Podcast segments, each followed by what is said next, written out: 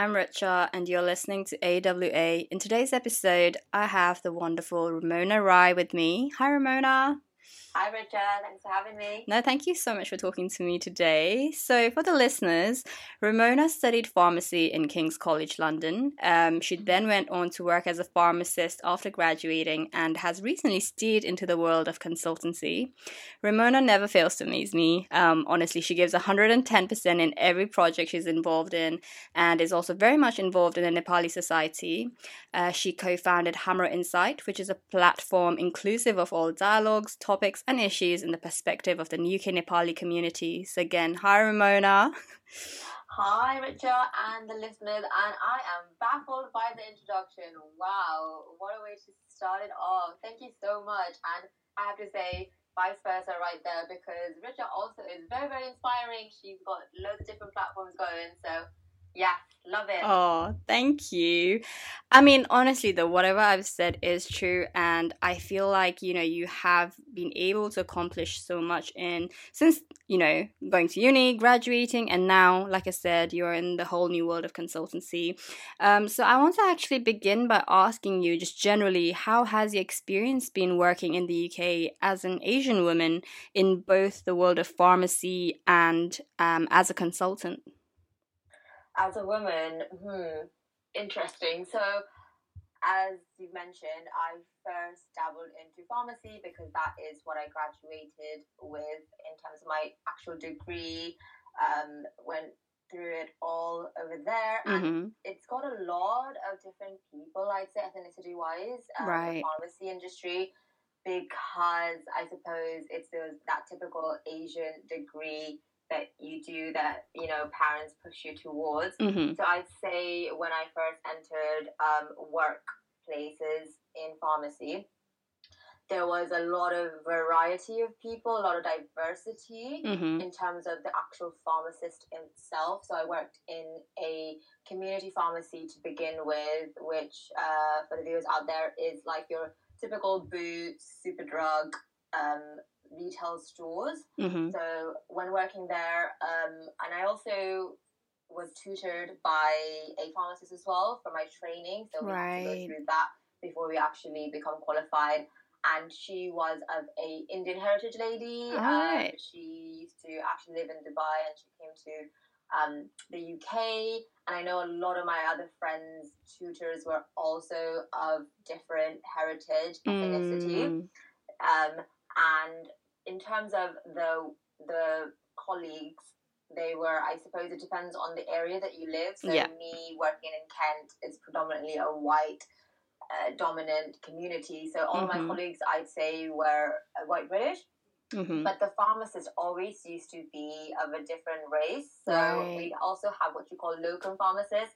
So I guess contractors um, is what you would call them otherwise as well, mm-hmm. who aren't contracted to our specific company, but they come in to do shifts if we have any gaps. Mm-hmm. And it mm-hmm. always would always be either somebody like um, black British person, somebody that was Asian, um, barely any white pharmacists that right. I come across. Mm-hmm. So and, and a lot more women as well. Interesting enough. Oh wow! Mentioned. Yeah. Um, in my uni as well, there was predominantly more white, um, more sorry, women, right, rather than men. Um, and I guess it's because it's one of those professions where um, it's just easier to step into in terms of having a profession afterwards. And I guess maybe as a as women, we like to be secure and safe in that mm. sense and take mm. less risk. Perhaps that's just a assumption that I've had. Mm. Um, and as you mentioned, I then diverted completely my career and went into the wonderful world of consultancy. Um, so that kind of encompasses things like project management, business change, business analyst, the corporate world. Mm-hmm. Um, when I went for my interview itself, there were already more men than women. I think there was only three women, including myself, wow. and the other seven were men. Um, so very, very intimidating, especially when um, I when men wear suits, they just look so powerful. Right. and um, I think just the aesthetics as well. I was like, oh wow, they look like they know their stuff. Um, mm-hmm. And um, I guess my interviews were a mix of range of people, though, in terms of um, gender, because they wanted to showcase that they had a diverse employee, I yep. suppose. But when I actually entered into my workplace, um, I'd say generally down below, looking at the hierarchy of the organization, it's quite diverse. Um, mm-hmm. We do have a lot of women okay um, in those in those roles yep but as you go higher up that hierarchy there's a lot less women and a lot less um, non-white employees right. in mm. those positions and then definitely our senior leadership team very very rarely any of them are women mostly white men i think there's only one or two and and there's no BAME people in those roles either. So um, I think my company is trying really hard to obviously recruit more women as well as more um, diverse mm-hmm. employees. But I think what they struggle with is actually retaining them and mm. pushing them mm. into those senior position roles. Interesting, right? That I mean, that's such a contrast from what you started in and how you've explained the fact that you started in this world of pharmacy where you got to kind of observe a lot of um, different ethnic you know people from a lot of different ethnic backgrounds and also a lot of women to an industry where you know it was predominantly male and uh, i guess like you said it's less uh, is more diverse sorry um when you have when you look at the junior roles and um i guess progressively like as you get to the top it's more w- white and male dominant.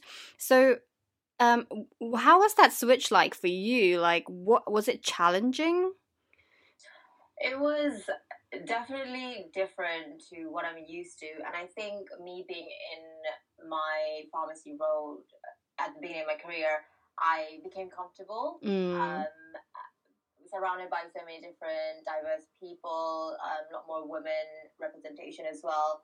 Um, I was in my element. It mm. was um, a good environment where we all kind of understood each other.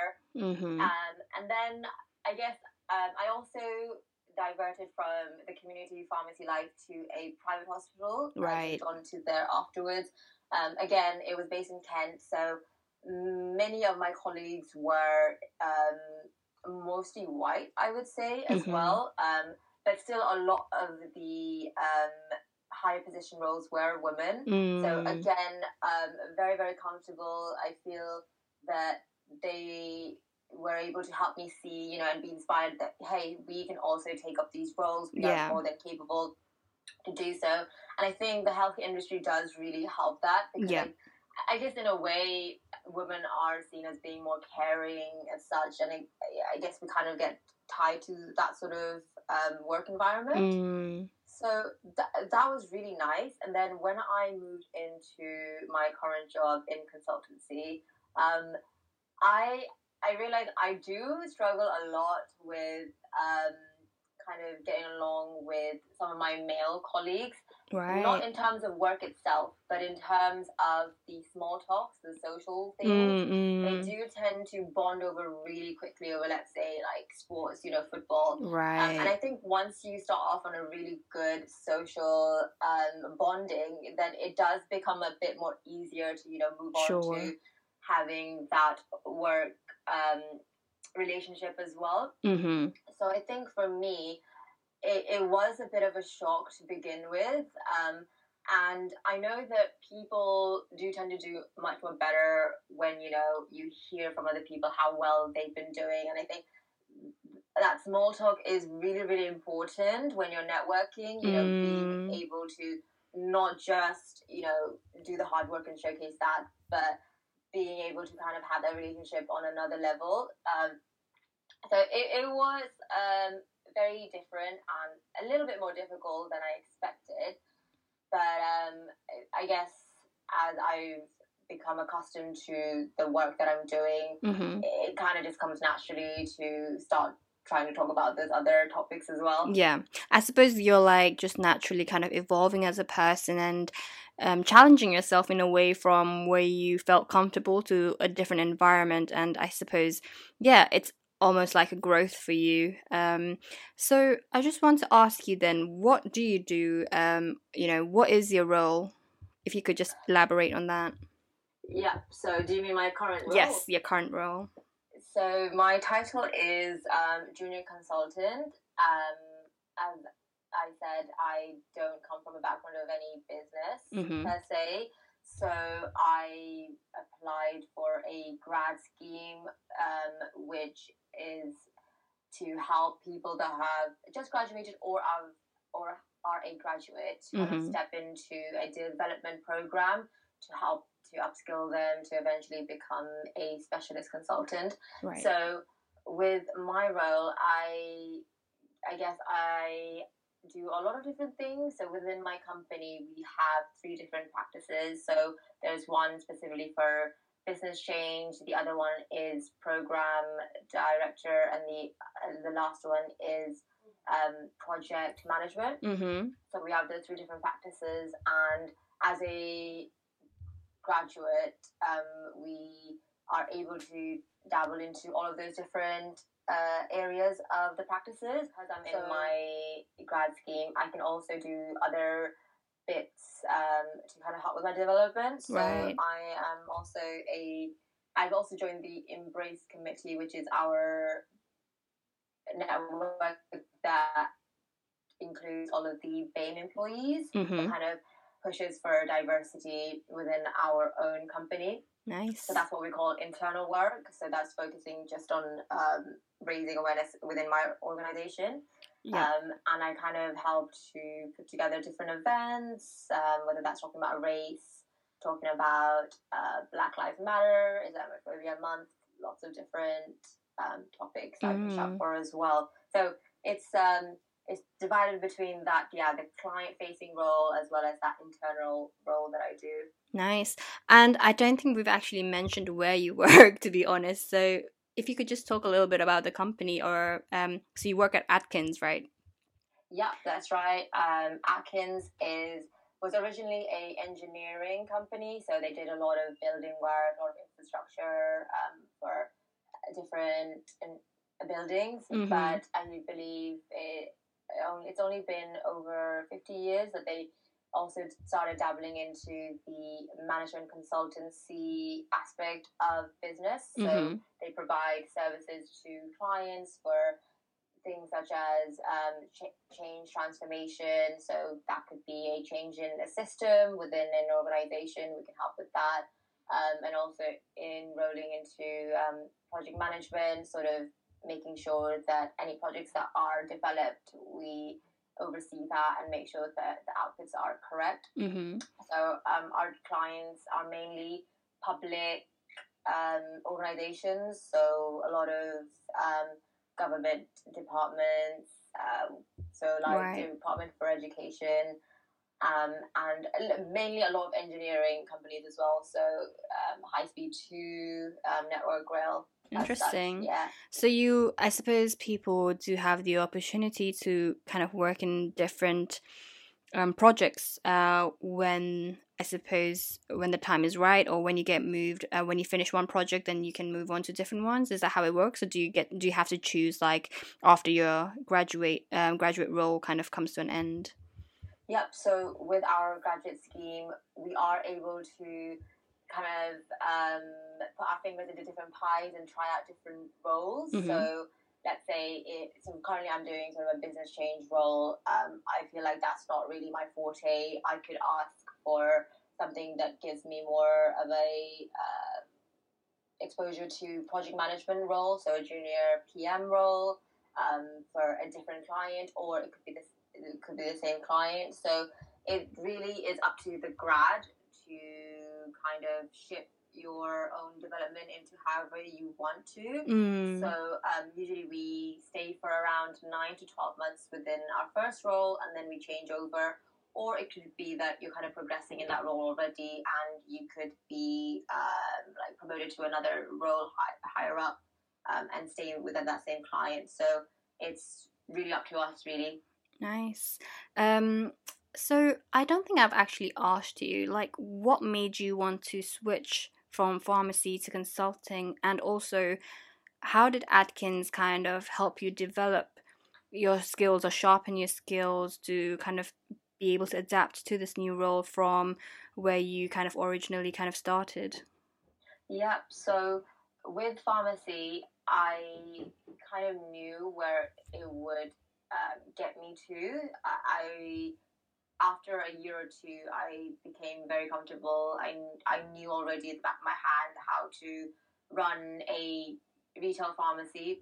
Mm. It was all um, the same, really. Um, you know, checking things, making sure that um, there's no side effects and things like that. It kind of became second nature to me, right. and I felt like I wasn't developing as a uh, uh, in terms of my career wise. Mm. There was no development. You you become a pharmacy manager, and then that's sort of it. It's mm. very stagnant afterwards, and that's why I moved over to um, the hospital industry as well. Right. I, I didn't dabble into NHS because um, I had done a few work experiences there, and I felt like there was just a lot of um, hierarchy there, mm-hmm. and um, I didn't really enjoy it. So I I went towards um, private healthcare instead, right? To kind of polish up my clinical knowledge as well, because um, what I kind of um, encountered in community is always the same, mm-hmm. same sort of interaction, same sort of um, drugs that come out.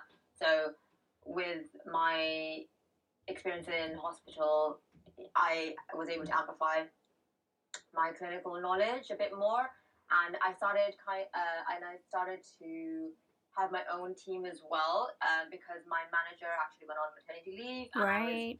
managing um, two to three different people, um, as well as a few of the locums that would come around. And I started looking at more of the business side of the hospital. Mm-hmm. So, kind of how do we make sure that we have enough patients coming in and we've got enough revenue because it was a private hospital and um, it still was in its infancy of only three years mm-hmm. That had been lifted off.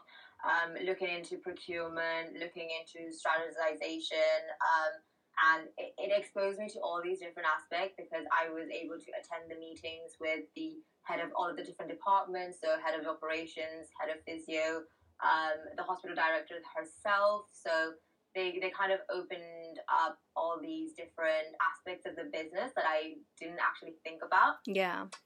And um, it really, really interested me because I wanted to, you know, sharpen my knowledge um, and improve my skills as well because I felt like it was very limited mm-hmm. because of the industry that I'm in and because I'd kind of known it um, since finishing uni. Yeah. So, um, I looked around whether a career change was even possible to begin with, and I thought, no way. I, I'm definitely boxed up all my life. I don't think anybody would want to take take me on to do different job roles uh, because I'm. I feel like I'm kind of stuck uh, with what I have already. Mm-hmm. I used to even go on Google to check: is there any pharmacies that did career changes? And there was literally no. Oh really? I would yeah look for blogs and stuff, but there was nothing out there. Uh, okay, never mind. Maybe it's not possible. Um, right. Um, but then um, I heard I did hear of consultancy work, um, and and I know one of our friends is also did um, consultancy work, and that just sort of piqued my interest because it looks like something that would help develop different skill sets. Mm-hmm. Um, so I thought of looking into all the different grad schemes out there because that was the only way that I could enter this world mm-hmm. is through um, starting out from the bottom and helping that development aspect of it as well. So I started looking at all the different grad schemes out there um, from all the different firms and just yeah was applying to all these different um, basically. Yeah, wow. I love how the fact that, you know, you were able to explore the business side when you were a pharmacist, you know, and that exposed you to a whole new world that you kind of that piqued your interest. And I I think it's so funny that um you thought, you know, you were kind of boxed into like this field of pharmacy for the rest of your life because I feel like just generally when people study something they feel like, "Oh man, I if they feel like they can't change it for some reason. I feel like they are they almost feel like they have to carry on with it. But with your case and you know most of us like from the people I've spoken to, that's not the case, right? There is a whole lot of opportunities out there, like throughout your um, career, that you can change and evolve into some, you know, into a different industry, and uh, like it's not a case of you do one thing and that's it. And hundred percent. Definitely. Yeah. I mean, it, it, and it clearly shows because Atkins accepted me, um, even though I had no experience in business or management, for that matter of fact. Mm. So everybody that does graduate from university um, and any experience that they do gain, those experiences and those skill sets are always transferable to wherever you go next to in your career opportunity. And I think people need to understand, you know, any employer is looking at you know all of the skills that you already have and mm. I'm pretty sure that you can adapt that to your other role. Yeah i agree with that. Um and also i just wanted to touch on the fact that you know were you scared of kind of switching? Because you as a pharmacist you're like you said you're already at that stable point but you know having to relearn everything into a new industry and also did you get the support like from your family and friends and did that help you at all yeah so um to be honest i really didn't think i was gonna get a job offer from any of the companies that i applied for right. i felt like um, when people do apply for these roles they kind of give their 110% and I, I was working at the same time so i feel like my applications weren't as sharp as i wanted to be. So um, when when I did get the offer, yeah, I was very very nervous. I wasn't even sure if I should take on um, that role because I am already comfortable in the current role, well, the prior role that I had. Um, you know, in, and in terms of everything as well, salary, I it would have to decrease because I'm starting from a graduate role. Mm. Um, so there was that financial aspect that I had to think about as well. And secondly, I didn't know anyone else um, within pharmacy that had gone into consultancy. So I couldn't really refer to anyone or talk to anyone about it and kind of figure out what their experience was. Everyone that I talked to that I knew was a pharmacist um, kind of progressed on in that field of medicine. Mm. So that was very, very nerve wracking. And um, when I sp- spoke to my parents as well, I don't think they kind of, they understood why I wanted to go out there because mm-hmm. obviously I'd worked four years really really hard to get the degree that I have and um, be comfortable in that job that I did have. Um, they didn't really understand my need to progress personally um, uh, and in terms of you know, uh, my itch to be a bit more ambitious. Mm. Um, and I think the only person that really did understand me was my sister because she is um, a data analyst and she's kind of in that business sector as well. And she she knew, um, you know, all the possibilities that is out there yeah. Um, in consultancy because she works with a lot of them. So I think she was the only person that really understood me who I could really lean towards mm. um, and be my moral support. But I think at the end of the day, it was my own self that I had to trust myself and make a yeah. decision and be like, you know what, you're only gonna grow if you are outside your comfort zone. I used to have that on my Mac as All well. right. That was a background. You only grow if you're outside your comfort zone. Nice. You have to live up to it and just do it. Uh huh. So yeah, I I just push myself mentally to do it and yeah, that's, it all. Yeah, that's so true because ultimately it's your life, right? You're living for yourself and you have to be happy with what you're doing. Um, and yeah, at the end of the day, it's you who's living that life and that's interesting because um, there's others i've spoken to as well and um, she also you know switched and started a graduate role and her parents had like a very um, similar attitude in the sense that they were quite confused as to why you would leave something so stable to um, kind of go into a career from the scratch but ultimately just like you she kind of wanted to grow and um, explore a whole new world um, where she knew she would enjoy more. So yeah i think that's like a very brave move on your part. So and like i think that is probably the message that uh, most listeners would probably like appreciate as well. Um so following that what advice would you give to people say who um, are in a consultancy role or are looking to move to a consultancy role? And what qualities do you think is important to be a consultant? Um, in terms of advice, for anyone who does want to go into the field of consultancy, it's a role where you have to be very, very adaptable. You could be working with one client for a few months and then switching over completely to another client. So, having that skill to be able to learn really quickly, grasp things um, on a much more fast paced basis is really important. Um, and also to be able to be, I guess, um, well versed in how you put yourself across. You know, you are going to be representing um, your company outwardly to other people. So um, just being confident in yourself as well. Mm-hmm. And there, there's just so many different opportunities out there as well. So as long as you have looked into what consultancy is about and you feel that that is something that attracts you, um, I think just go for it. Um, mm-hmm. Um, definitely reach out to people who are already in that field. Um, go into, um, I think they do have some talks, webinars as well on those things. So do reach out. And of course, reach out to me if anybody is interested. More than happy to help out as well. Yeah, nice. I think that's really nice that you know you're willing to kind of be um, willing to help others who are looking to kind of switch to that role. Um, and kind of to close off with, I just wanted to ask you. Obviously, we mentioned the fact that um, women in general, we don't see a lot of them on the you know board level, at the executive level, and that's you know predominantly to do with the fact that we have this whole glass um, ceiling to deal with. But being a woman and on top of that an asian woman that's a whole unique set of challenges in itself. And you know we have what this term known as the bamboo ceiling um, which according to a senior writer at fortune magazine refers to the process uh, refers to it as the process and barriers that serve to exclude asians from executive positions on the basis of subjective factors such as lack of leadership potential and lack of communication skills. And it's actually you know not even um, it's not actually even explained by job performance of qual- or qualifications.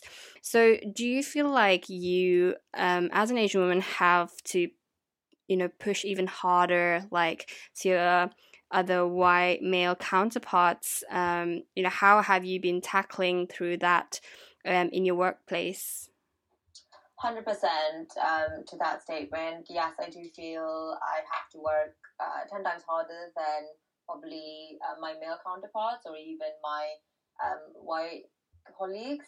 Um, uh, my company actually do some um, conscious inclusion training, so mm. where we try to take away our unconscious uh, biases and try to see through that. Mm-hmm. And somebody, uh, there was a training that mentioned how we have a circle of people that we usually communicate with within work, right? So in that most outer circle, it's going to be the acquaintances, the people that you have small talks with, um, mm-hmm. um, that you don't really uh, talk to that much, and then with the inner cir- um, the circle within that as well, uh, you start to trust with people more, and then in the most innermost circle, you only have five people that you most likely trust mm-hmm. and talk to the most. Um, and within that little circle is the people that will always get that promotion mm. and um, the trainer who was speaking on it he was a white male and he looked at his circle and they were also all white males right. of course they all have you know similarities they all get along um, on a work level and a personal level as well so he, that the next person who's going to be promoted on for his senior role is going to be another white male mm. and so mm that training kind of tried to help us um, reach out to the wider uh, employees, you know, people within the business. Don't just seclude yourself to the people that you know, mm. because that's what uh, I think us as humans we pick up on, and also it's um, what you already know, and, and I think that's why it becomes quite difficult for um, women as well as an Asian woman Mm-hmm. to break that barrier because people haven't really seen that. You know, that's not been represented anywhere, so Mm. they'd be taking a big gamble if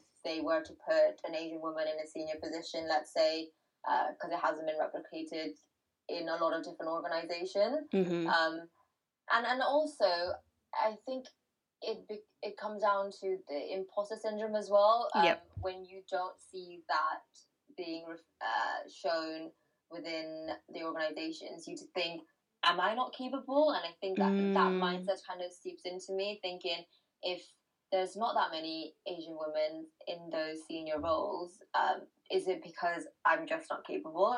And that kind of struck strikes to me sometimes as well. Mm-hmm. Um, and and it, I think to really get over that and to jump past that, we have to remember that we were chosen to do this job for a purpose. We've got the Mm. skill sets. You know, if you really compare yourself to um, your white male counterpart, there is absolutely no difference in our work ethic in Mm-hmm. um, what we do. So we have to really remember that we deserve to be here and you know we can progress just as well as the next person. Yeah, I love that. I love how um, you have this mindset of, you know, not allowing that negative thoughts to kind of block you from achieving what you know is possible. And like you said, you're more than capable um, to do a work just as much as your male counterpart is. And yeah, I think that's such a nice message to kind of end on. So thank you so much for that, Ramona. Thanks so much for having me, Richa. It's been great talking to you. And again, for the listeners, um, Ramona did co found Hamro Insight, which is another great platform. It's an online podcast, would you say?